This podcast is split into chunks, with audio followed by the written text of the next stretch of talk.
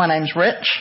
Um, it's great to see you all with us this afternoon. Um, some of us are away, or some of us went away to um, a conference the last couple of days, Sent, um, which I hope was a fantastic time. Some um, of our leaders are still away uh, for the weekend, so please be praying for them. Um, and this afternoon we're going to be carrying on in our Ephesians series, and we're working through the book of Ephesians. Uh, we've been doing it since um, last autumn, um, and we're up to chapter 5. Um, and so we're going to dive in in just a second. Um, but I just wanted to say before that, um, the last couple of weeks, my wife and I actually haven't been very well. Uh, we've actually been really sick. Um, and I know that many of you guys prayed for us. people bought shopping for us. People looked after our daughter for us. and we were so loved loved and so blessed. So I just wanted to say thank you to you, church, for the way that you loved and supported us. It was fantastic. Um, and we, we are in such a better place as a result of it. Um, and so just from the depths of our heart, thank you very much. Thank you so much um, for all your love and care. Um, but let's crack on. Uh, so we're going to jump into um, Ephesians. So if you've got a Bible, um, turn to Ephesians. It's in the New Testament. And the letter's written by Paul. Um, Last week we looked at the first two verses um, of chapter 5.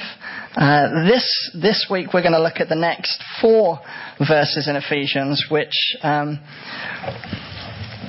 should be fun. Um, but I'm going to read for the, uh, the, first 14 verses just to help us set a bit of context um, in terms of understanding whereabouts uh, this part comes um, in the letter, the broader flow of the narrative.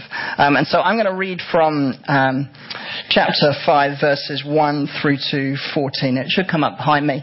Um, Therefore, be imitators of God as beloved children and walk in love as Christ loved us and gave himself up for us, fragrant offering and sacrifice to God. And today, the next four verses we'll be looking at.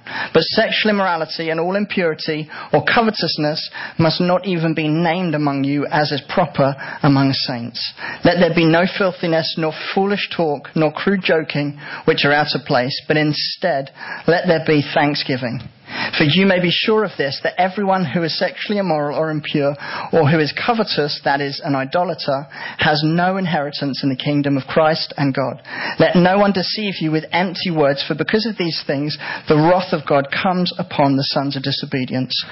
Therefore, do not become partners with them, for at one time uh, you were darkness, but now you, are the, now you are light in the Lord.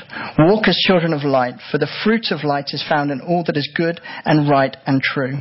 And try to discern what is pleasing to the Lord. Take no part in the unfruitful works of darkness, but instead expose them. For it is shameful even to speak of the things that they do in secret. But when anything is exposed by the light, it, com- it becomes visible. For anything that becomes visible is light. Therefore it says, Awake, O sleeper, and arise from the dead, and Christ will shine on you. Um, I'm going to pray, um, and then we're going to get into it. Lord, we thank you that this afternoon we can open your word Lord, and we can study and we can look at, um, Lord, what you, what you wrote for your body, for your people, for your church, for us, Lord. And we just pray that this afternoon you would give us ears to hear what you're saying. Lord, we pray that we would be um, attentive to your voice. Lord, we pray that you would use me, Lord Jesus, to just communicate your truth this afternoon, Lord, and that it would impact our lives for your kingdom and for your glory. Lord, we don't just want to be transformed for the sake of it, Lord. We want to be transformed so that we can give you more glory so that we can lift your name higher. In Jesus' name. Amen. Amen. Well, before we get too far into it, there's a couple of, if you like, foundation principles that we need to um, just unpack before we get into verses um, 3 through to 6. Um, on the way through, you might have noticed they're pretty hard hitting at times. Um, but just, just to kind of, if you like, set a bit of a framework, um, there's two things that we need to understand from the book of Ephesians um, that actually we've already looked at in previous weeks. so the first one is that uh, we have been adopted as children.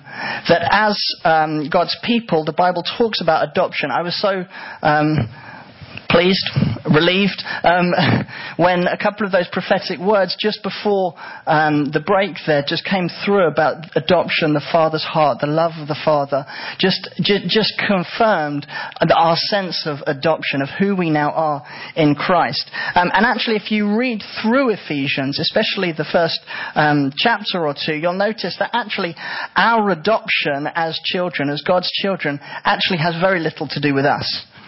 In fact, it actually has nothing to do with us. It's entirely God's initiative. God is the one that adopted us. God is the one that in uh, chapter 1 it says He predestined us for adoption as sons through Jesus Christ according to the purpose of His will. It wasn't for our own good. It was for His purpose. It was for His will. And actually we are just recipients of that wonderful good news. Um, second of all, uh, as we work through the book of Ephesians, um, in chapter 4, uh, verse 13, um, we understand that actually becoming a Christian is about much more than just praying a prayer. It's much more than just an event that happened, that, that we gave our lives and we put our trust in Jesus for the first time. Actually, it's about a journey. It's about a journey that we are on individually. It's about a journey that we are on corporately as a church coming through to maturity. In Ephesians 4, uh, verse 13, um, it says, uh, I think this will come up behind me. Uh, there you go. Um, da, da, da, Until we all attain to the unity of the faith and so the knowledge of the Son of God to mature manhood to the measure of the stature of the fullness of Christ. And actually, becoming mature as believers, becoming mature as a church, is actually growing into the stature of Christ. That actually, as we go on as Christians, we grow more and more into maturity. We grow more and more into the image of Christ. That's, that's the idea um, of Christian maturity, that as we walk with God, we begin to look more and more and more like Him. And so then we start in um, Ephesians 5, as we looked at last week. Um, it says, Therefore be imitators of God as beloved children.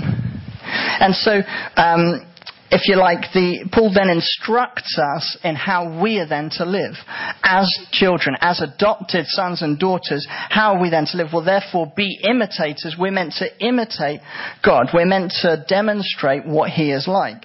Um, and if you like, Paul at the beginning here holds up a bit of a benchmark for us.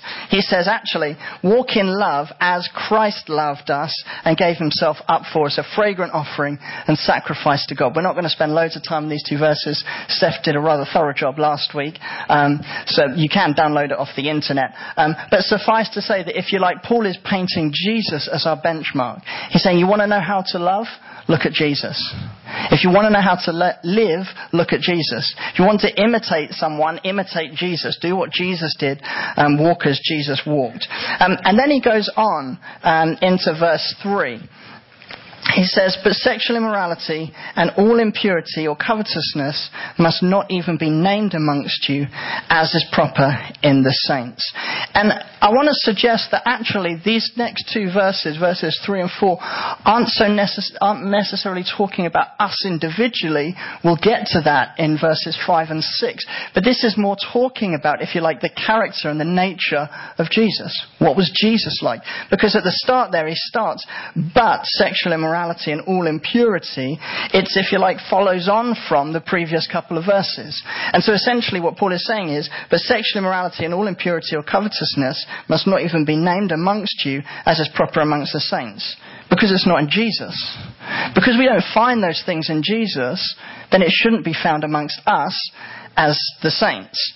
Um, and so let's just look for a minute at what these things are. Well, sexual immorality is a very broad category. It's probably easier to define what, if you like, sexual morality is, and then the opposite is true. Um, so, if you like, sexual um, morality, the, the biblical um, outline for sexual relations is that it's exclusive to marriage, um, that um, it should come from a place of love, it should come from a place of intimacy, it should come from a place of union of heart and mind, where husband and wife have given themselves to one another. What this means is sexual immorality, if you like, the flip side, is actually incredibly broad. Anything that isn't that is sexual immorality. That's essentially what Paul's saying. So actually, it's, it's encompassing everything from domineering or manipulative spouses, um, from individuals that might be sleeping around, um, to people that are stuck in habitual sin. Um, it's, it's, it's really broad in terms of this idea of sexual immorality. Um, it's very broad. And then moving on, um, but sexual immorality and all impurity. And impurity is just something that's got in that shouldn't be there. Um, so when we talk about um, impurity, the Bible often talks about impurity um, within, if you like, materials, and actually God transforming us and purifying us is about rooting out some of those impurities. Um, and the way uh, the way we do it uh, with, if you like, um, physical materials, so things like metals and stuff, um, we often boil them down, melt them down, um, and the impurities begin to rise to the surface, so we can get rid of the surface waste, and then what we're left with with is a pure material that is actually much more valuable and much more costly. Um, and so at, at, that point, that's what the Bible's talking about in terms of purifying. It's talking about getting rid of the stuff that shouldn't be there, getting rid of, of, of the nasty impurities that devalue and, if you like, take away from what the material actually is. Um, and then uh, finally, covetousness. Well, we read later on in a couple of verses later uh, where it says covetousness, that is an idolater. Covetousness is, is essentially just longing after something. Longing after something to the point of greed, to the point of desire, to the point where it becomes all consuming. Where actually all you want is X, Y, Z. And it can come in all sorts of different forms. It can come, it might be a job uh, that we're looking for to find satisfaction, and that might be a particular um, salary or finances. It might be um, a partner or girlfriend, boyfriend. It might be um, children, if you have children. It might be, it might be any of those things. It might be um, security in physical things around. Um, we can covet things. It's not always necessarily coveting what somebody else has, but it's almost the belief that if we had it, it would make our lives better. If we had it, it would give us more security. If we had it, we would feel better um, about ourselves, um, about our lives. And so, actually, what right at the end of this verse, in uh, verse three, it says, um, must not even be named among you as is proper among the saints. So this idea that actually these things, none of these things are found in the person of Jesus. It's actually the idea that actually it's almost like they don't even exist. They don't exist in Jesus.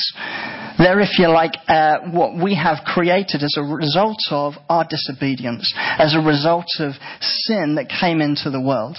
We'll talk more about that um, in a little bit. But moving on to the next verse in uh, verse 4, um, it says, Let there be no filthiness, nor foolish talk, nor crude joking, which are out of place, but instead let there be thanksgiving. And if you like, verse 3 is kind of quite inward. If we think about those things in verse 3, they can almost be quite sort of secretive, that we could do them perhaps behind closed doors, that it's to do with our character, our personality.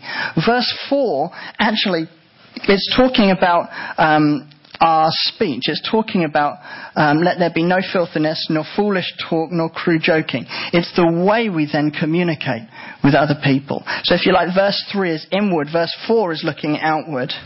Um, in James, it says in James 3 that the tongue is a restless evil.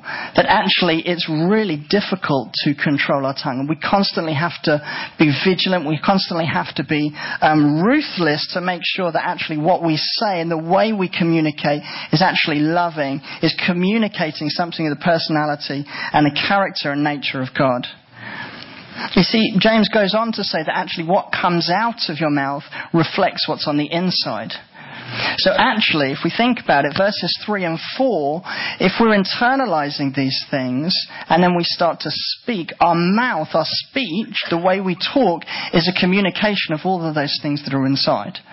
And actually, if we're not allowing God to go to work on the depths of who we are inside, then we're not allowing those things to come, be rooted out for our lives to then be purified, as the Bible talks about, um, so that we can come to a place where um, we can replace some of those um, our speech, if you like, with thanksgiving, as it says at the end of verse 4. But instead, let there be thanksgiving. And so then we move on to verse uh, 5. Um, and 6, where we see this kind of shift, which is from, if you like, almost the attributes um, of, of Jesus, these things that we don't find in Jesus, um, to, if you like, verse 4. For you may be sure of this, that everyone who is sexually immoral or impure or who is covetous so those three things again, that is an idolater, somebody that's placed things or items or um, whatever securities above Jesus um, has no inheritance in the kingdom of Christ and of God. You see, in Romans 8, it talks about um, it talks about our inheritance. It says in um, verses, verses 15 to 18. Uh, it won't come up behind me, but I'll just read it quickly. Um, For you did not receive the spirit of slavery to fall back into fear, but you have received the spirit of adoption as sons by whom we cry, Abba, Father. The Spirit Himself bears witness with our spirit that we are children of God. And if children, then heirs heirs of God and fellow heirs with Christ. And so at that point, we've been adopted, and the moment we become adopted as children, we become heirs. We become heirs with God. Um, and then in uh, Ephesians chapter 5, right at the beginning there, it says, Therefore be imitators of God as beloved children. So the call on us as children is that now we now live in light of this inheritance that God has for us. For those of us that are children of God, for those of us that have put our trust in Jesus, have received that adoption, for those of us that have done that, we receive an inheritance. Uh, in 1 Peter, it talks about an inheritance that is kept in heaven for us. Our inheritance is not necessarily of this earth. Our inheritance is eternity with God. Um, it says that it is imperishable, undefiled, and unfading, kept in heaven for us. The flip side to being a child that is adopted, um, we see, if you like, in the next verse, which is that we are children of disobedience. Um, we'll see that in, chap- in verse 6 in a second. But it says that those people, um, everyone who is sexually immoral, immoral or impure, who is covetous, um, has no inheritance in the kingdom of Christ and God. And so at that point, we have no inheritance. So those, those that partake of those things, those whose lives are marked and characterized by those traits, actually have no inheritance. They don't partake of the inheritance in the kingdom of Christ and God. And then verse 6 serves as a warning to us, really. Um, Let no one deceive you with empty words, for because of these things, the wrath of God comes upon the sons of disobedience. And so there it is. We have this picture of the children of God, those that have been adopted, and the sons of disobedience, the children, if you like, of disobedience. And now, the Bible's really clear that actually, um, disobedience ultimately leads to the wrath of God. That's what we see in verse 6. For because of these things, the wrath of God comes upon the sons of disobedience. Um, it, come, it stems right back to Adam and Eve when sin first came into the world. Adam and Eve's initial sin was a sin of disobedience, was a sin of walking away from what they knew God to be instructing them and telling them to do. And so what happened, what we then see throughout the Bible is that constantly God is having to correct disobedience. We see it time and time again as this disobedience, this sin works its way into God's people, works its way into the human heart, works its way into humanity, and God is constantly having to bring people back, bring people back, bring people back time and time again. Um, and he's, he's almost relentless with it. He just, he just every time just brings, brings his people back. Um, and then um, it shouldn't really be a surprise given that it happens so often. We can read story after story in the Old Testament of God having to deal with disobedience, disobedience of his people, disobedience of individuals. Um, and it shouldn't necessarily surprise us, but it should cause us to stop and think. And we should be asking at this point, we should be asking a very poignant question. Well, where do I fit in this? Am I a child of God? Am I a son of God?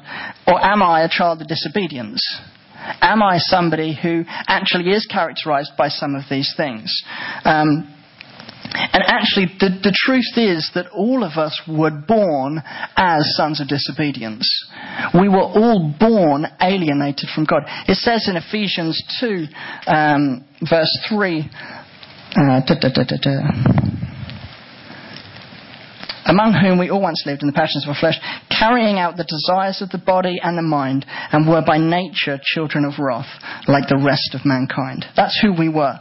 We were children of wrath. We were, we were disobedient to the point where God's wrath was rightly directed at us. That God had to deal with the disobedience in our life. And so what we actually see is Jesus came into the world and lived a perfect life and was obedient to the point of death. To, to if you like, um, where we had been disobedient and done our own thing, rebellious, turned our backs on God, he was completely and utterly obedient to every step, to every word of his Father. We see that in Philippians 2. Philippians 2 verse 8 says, um, and being found in human form, he humbled himself by becoming obedient to the point of death, even death on a cross. And so now this anger that was directed at us is actually directed at Jesus. Jesus, who was the perfect man, who was the, the, the, the, perfectly obedient man, actually took the wrath, took the punishment that we deserved. And so his obedience, if you like, has been traded for our disobedience. And so now, by putting our trust in Jesus, we can actually find peace with God.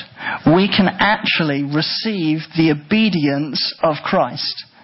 Which actually is an incredibly powerful thing when you think about it. Because now all of a sudden what it means is these, these things, sexual immorality, impurity, covetousness, they have no hold on it over us. Because now we can be as obedient as Christ. Christ's obedience has been traded for our disobedience.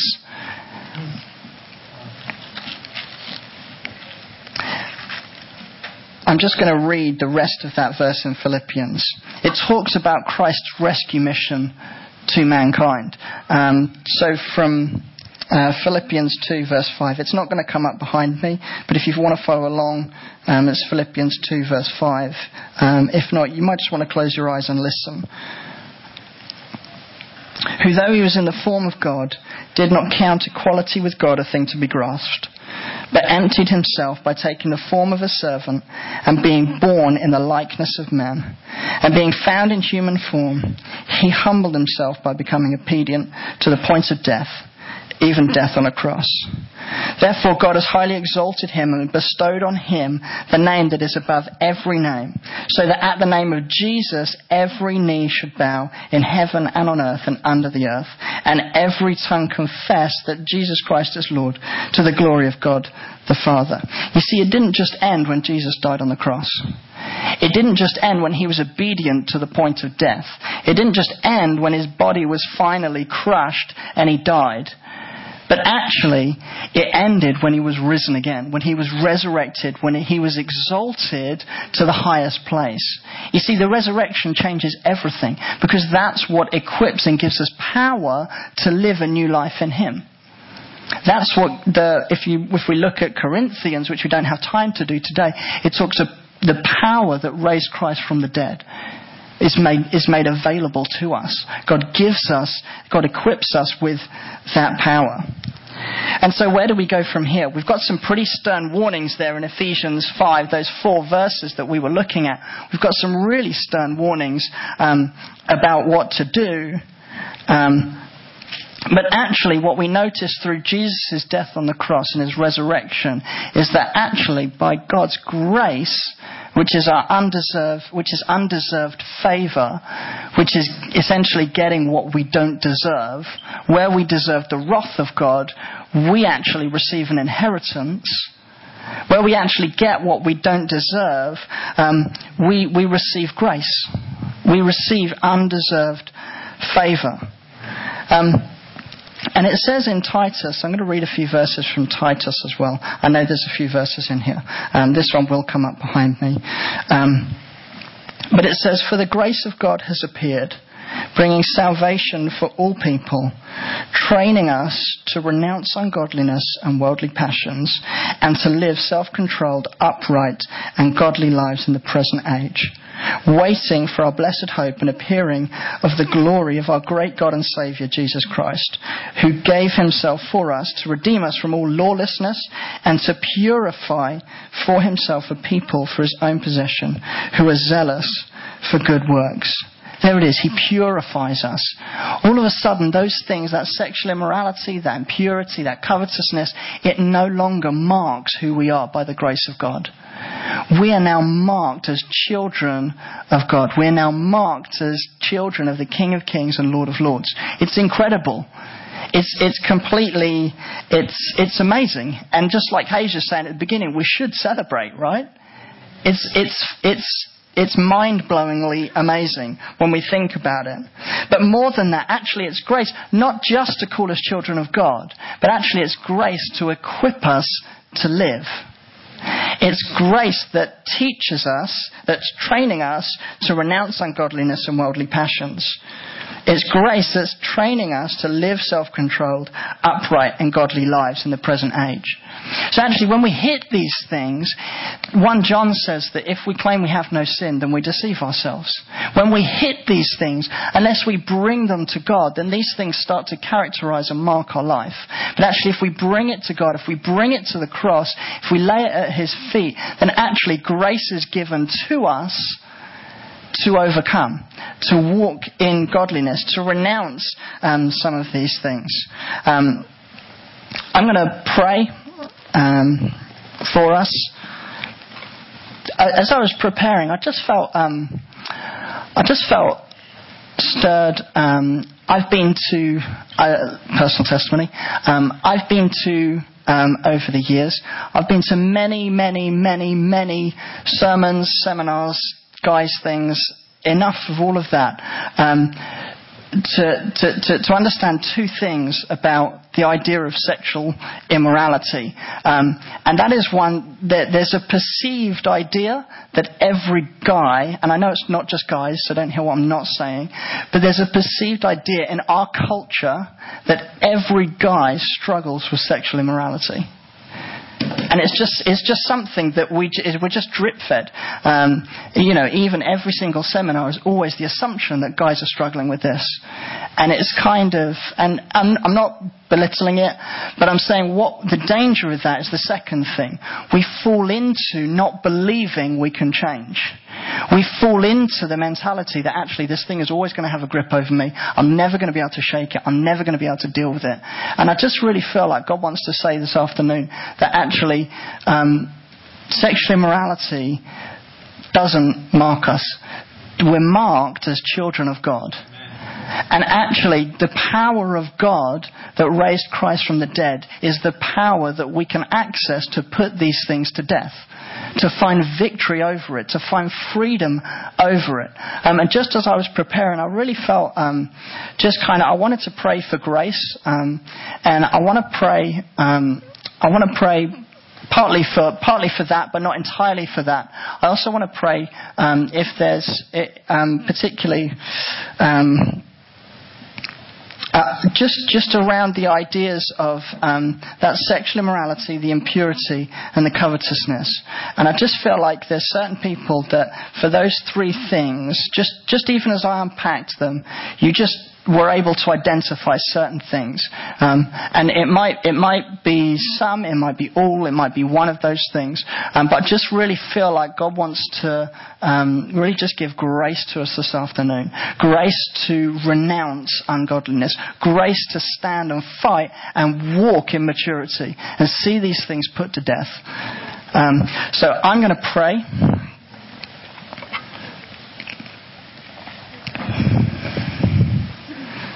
In fact, let's just take a minute. Let's just take a minute um, just to search our own heart, um, and just ask, just ask, just where you are. Just be asking God to pinpoint things. Just be asking God whether it's um, whether it's one of those things or whether it's maybe not even related to one of those things, but you just know God's pinpointing something in your heart right now that you need to deal with, that needs to be rooted out, um, that needs to be done with, um, just we're just going to take a couple of seconds.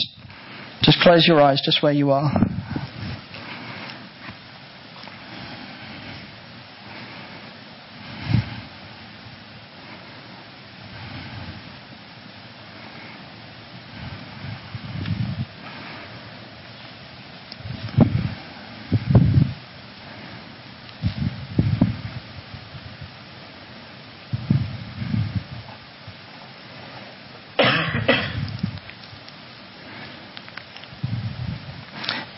If that's you, um, I'd just like you to take a really brave step um, and stand. Um, there's nothing necessarily powerful in the act of standing itself, but what it demonstrates is a willingness to fight, a willingness to access something of the grace that is made available to us.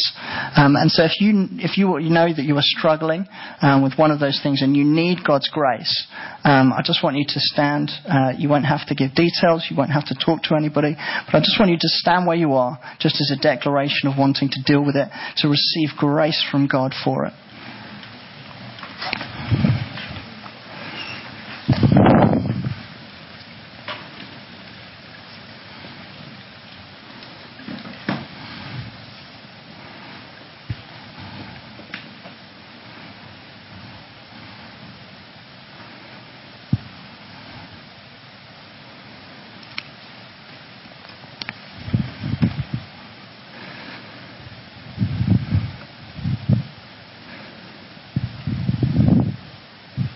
Lord Jesus, thank you for the grace that is made available to us. Lord, thank you for your grace, Lord, that trains us to renounce ungodliness. Lord, thank you for your grace, Lord, that equips us um, Lord, with self control, Lord, that equips us, Lord, to do battle and to walk in maturity, Lord, and to take steps forward, to take steps upwards towards you. Lord, we just pray right now, Lord, for grace to be given to each one of these people that have stood. Lord, you know the depths of their hearts, you know why they've stood, Lord, and we just ask, Lord, that you would do a mighty work. Lord, we pray that they would know victory over impurity, Lord, victory over sexual immorality, victory, Lord, over covetousness, Lord, whatever it might be. Lord, even if it's something unrelated, if it's, Lord, victory, Lord, in relationships. Lord, we believe you, Lord, and we just, Lord, we believe you for the grace to fight. Lord, we believe you for the grace to overcome and to put these things to death. And so, Lord, I just pray right now for my brothers and sisters right across the room. Lord, I pray, equip them. Lord, bring people alongside them. Lord, to support them. Lord, to, um, Lord, just be um, in twos and threes, confidence, Lord, um, accountability partners, discipleship groups, whatever it is. Lord, bring people alongside them. Lord, that, that, that can help them fight.